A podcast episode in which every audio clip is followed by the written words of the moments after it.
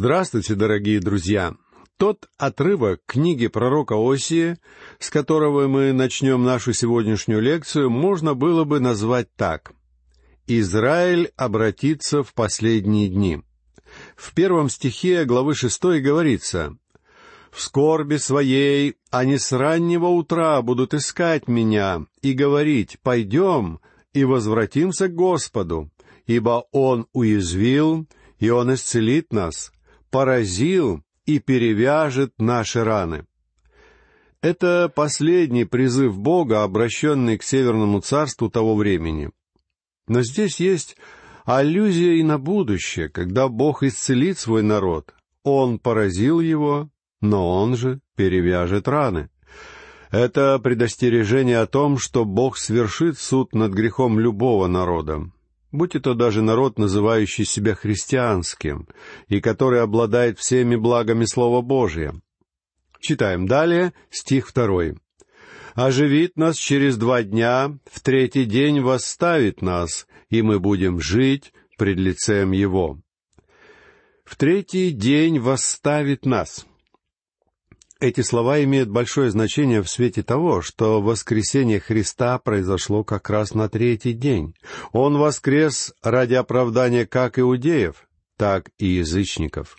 Это оправдание будет действительно также в тот день, когда Бог возвратит Израиль в его землю и обратит его к себе. В 37 главе книги пророка Иезекииля Бог говорит об этом дне как о воскресении и это воскресение будет иметь своим основанием того, кто воскрес на третий день. Ибо воскресение Христово дарует всем тем, кто принимает его искупление и оправдание, которые примиряют человека со всемогущим Богом. Апостол Павел подробно говорит о будущем Израиля в одиннадцатой главе своего послания к римлянам. Сейчас цель Бога в созидании Его церкви заключается в том, чтобы привлечь к себе как иудеев, так и язычников, все народы и племена, чтобы они служили и поклонялись Ему. Когда Бог исполнит эту задачу и восхитит церковь из этого мира, Он вновь обратится к народу Израиля и воскресит его. Все пророки, принявшие участие в составлении Писания, и даже те из них, кто не оставил пророческих книг, говорили о будущих намерениях Бога в отношении Израиля. Еще до того, как дети Израиля вошли в землю, Моисей начал говорить о том дне, когда Бог восставит их в земле в третий раз. В третий раз и как бы в третий день восстановление в земле будет совершено навсегда. Между этим восстановлением в земле и воскресением Христа в третий день существует определенная связь. Читаем далее стих третий. «Итак, познаем, будем стремиться познать Господа, как утренняя заря явление Его, и Он придет к нам как дождь, как поздний дождь оросит землю. И он придет к нам как дождь, как поздний дождь оросит землю. Ранними дождями называли ливни, которые начинались в конце октября, а поздними дождями, которые шли в марте и в апреле, перед сборами урожая. Есть люди, которые утверждают, что поздние дожди возвратились в Израиль. Но я не думаю, что мы можем говорить о том, что ранний или поздний дождь действительно возвратился. В Израиле выпадает очень мало осадков, а плодородность земли достигается за счет ирригации. Но воды все равно недостаточно, и на настоящий момент мы не видим исполнения пророчества о возвращении дождя. Когда эти люди обратятся к Богу, благословение придет не только к ним, но и ко всей земле, равно как и к животному миру. Итак, познаем, будем стремиться познать Господа. Вот секрет решения всех проблем жизни — познание Господа.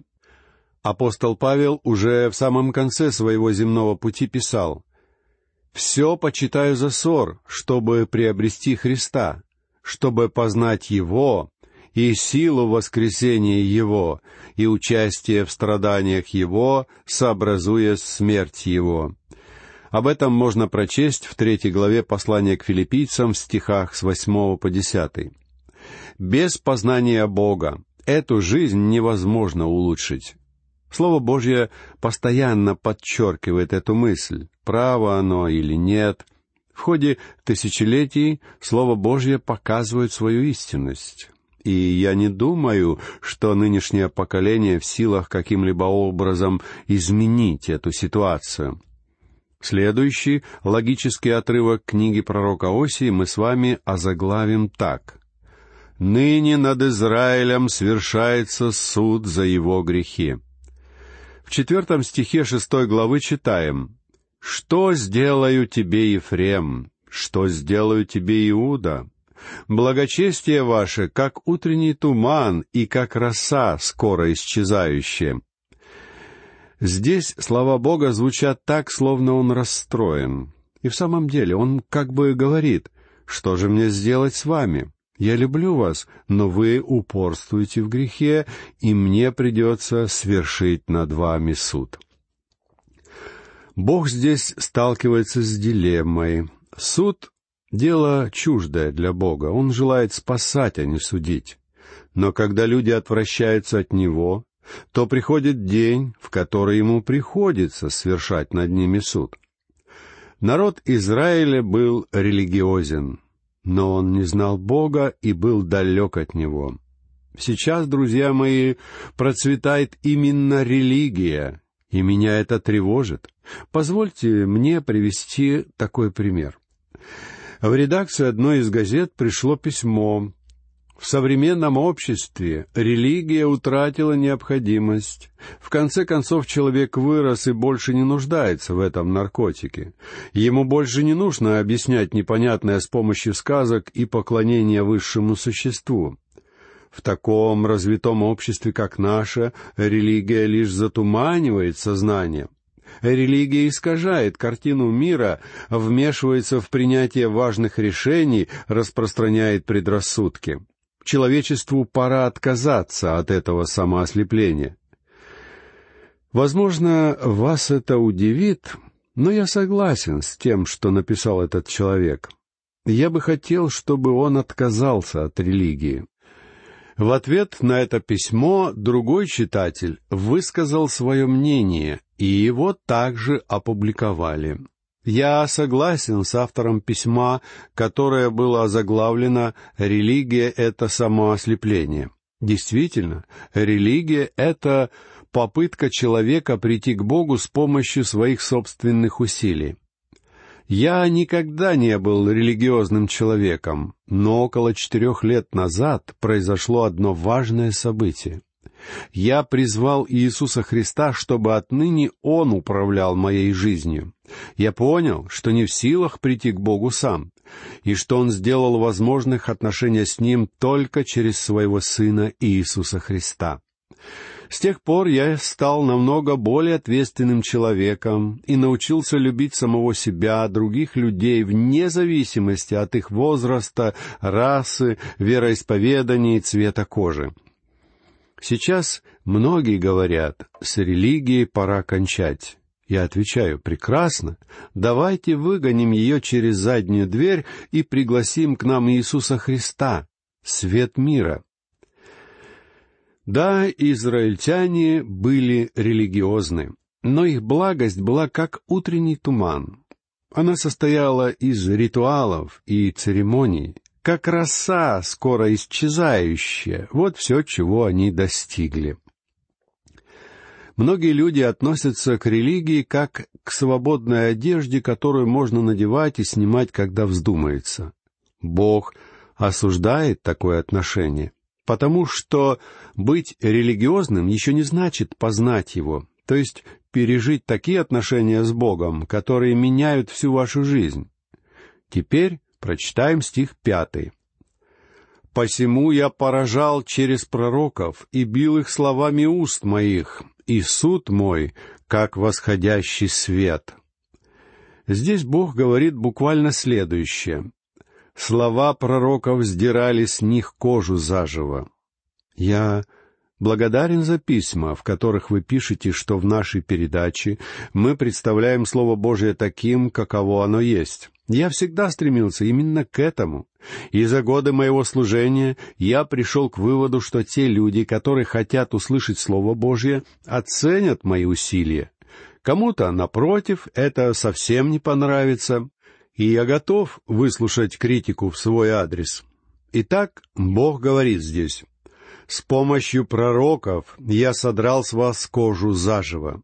Они говорили вам всю правду, так как есть, но вы не слушали их.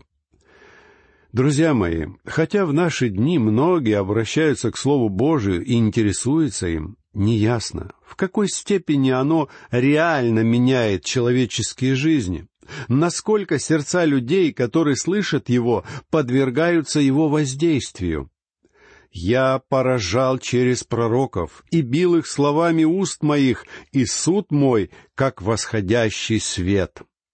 Люди согрешали не из-за своего незнания. Недостатка в информации не было. Бог посылал к ним пророков. Но они повернулись спиной к Слову Божью. Теперь прочтем шестой стих.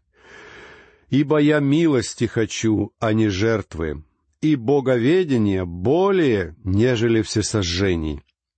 Люди просто участвовали в ритуалах. Мой друг, можно ходить в церковь каждое воскресенье. Можно показывать, насколько ты сведущ в церковных делах, критиковать проповедника, хор, прихожан. Возможно, им даже есть дело до этого, но Бог желает, чтобы ты принял Его Слово в самые сокровенные глубины твоего сердца, в самые недра твоей внутренней сущности, и чтобы в твоей жизни стали видны признаки Его милости. Никакие церковные церемонии не могут заменить изучение Слова Божия. Читаем далее, седьмой стих. «Они же, подобно Адаму, нарушили завет и там изменили мне». Речь идет о том завете, который Бог заключил со своим народом. Стих восьмой говорит, «Галаад город нечестивцев, запятнанный кровью. Галаад известен нам как город, в котором изготавливали галаадский бальзам, который использовали как благовоние в медицинских целях.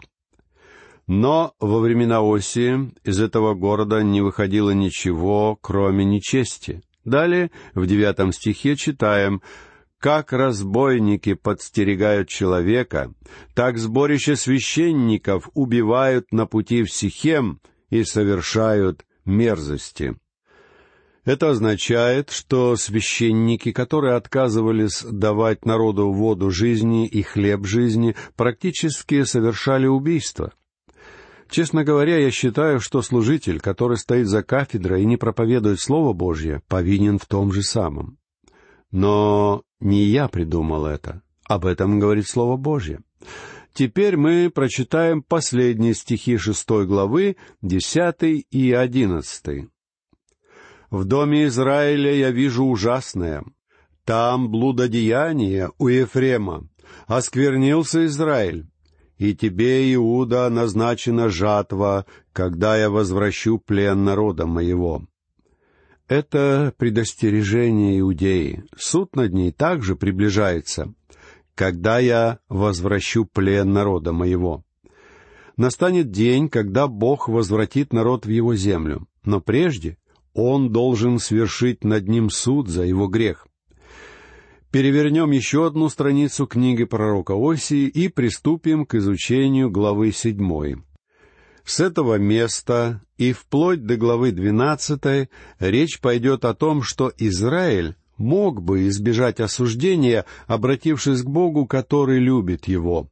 Бог твердо действует в отношении своего народа, но при этом Он с любовью призывает людей вернуться к Нему, пока над ними не свершился Его суд. Но вместо того, чтобы обратиться к Богу, Израиль обращается к Ассирии и к Египту. Вот что мы читаем в первом стихе седьмой главы. «Когда я врачевал Израиля, открылась неправда Ефрема и злодейство Самарии. ибо они поступают лживо, и входит вор, и разбойник грабит по улицам. Самария была столицей Северного царства. Если быть точным, то Омри сделал ее столицей, а Иезавель и Ахав построили там укрепление. Недавно мы ездили в туристическую поездку в Израиль, и я настоял на том, чтобы группа побывала в Самарии. Я хотел, чтобы люди пришли на ее холмы и увидели исполнение пророчества. Суд Божий свершился над одним из самых красивейших мест в мире. Там стоило бы построить дворец или прекрасный дом. К западу оттуда открывается вид на Средиземное море, к востоку — на долину Иордана, к северу — на гору Ирмон и город Мегиддо, а к югу — на Иерусалим. Это прекрасное место с удивительными видами, но сейчас там пустыня и ничего более. Воистину, суд Божий свершился над этой местностью. Во времена Осии в Израиле произошло следующее — Грех, который прежде скрывали, стал явным. Люди перестали прятать то, что ранее совершалось в тайне. А они не стыдились своего греха, и у них не было никаких угрызений совести. Господь простил бы им их злодеяния, если бы они покаялись и обратились к Нему. Но они упорствовали в своей порочности и все сильнее укоренялись во грехе. Одно дело грешить в тайне, хотя это, конечно, тоже плохо. Но еще хуже — выставлять свой грех на показ и кичиться им. Если человек поступает подобным образом, это значит, что он опустился на самое дно. Именно поэтому я считаю, что слова пророка Осии очень важны для нашего народа, равно как и для всех других народов мира. Если Израиль был избранным народом Божьим, и Бог отправил его в плен за то, что тот упорствовал в грехе против него, то вероятно ли, что другой народ, погрязший в таком же грехе, сможет остаться безнаказанным? Когда я был молод, несколько гомосексуалистов, которые жили в нашем городе, скрывали и прятали свой грех. А теперь они выставляют на показ свое извращение и требуют, чтобы их занятия принимали как нечто естественное. Открыто говорят не только о том, что в стране есть девочки и мальчики по вызову, но и о том, что их тысячи. То, что прежде совершалось в тайне, сейчас делается открыто. Один человек недавно сказал мне, «Доктор МакГи, но ведь сейчас люди грешат точно так же, как они делали это в дни нашей молодости. Я согласился с ним, да, это так. До того, как я был спасен, я был с этой толпой, и я знаю об этом. Так в чем же разница? спросил меня мой собеседник. Я скажу вам, в чем разница, ответил я. Когда я был молод, мы скрывали свои грехи, мы стыдились их. Теперь же грехами гордятся и выставляют их на показ. Сейчас это называют новой моралью. И грех окружен ореолом привлекательности. Грешников одобряют, говорят, что они совершают нечто новое и неслыханное. Недавно я слышал, как девушку хвалили за то, что она такая смелая и честная, что живет с мужчиной вне брака и родила от него ребенка. Наверное, я очень старомоден, но всем нам нужно осознать тот факт, что Слово Божие не изменилось. Открытый, явный грех — это не признак прогресса. Это признак гибели цивилизации, которая прежде, по крайней мере, была похожа на христианскую. А теперь обратимся ко второму стиху седьмой главы. Не помышляют они в сердце своем, что я помню все злодеяния их.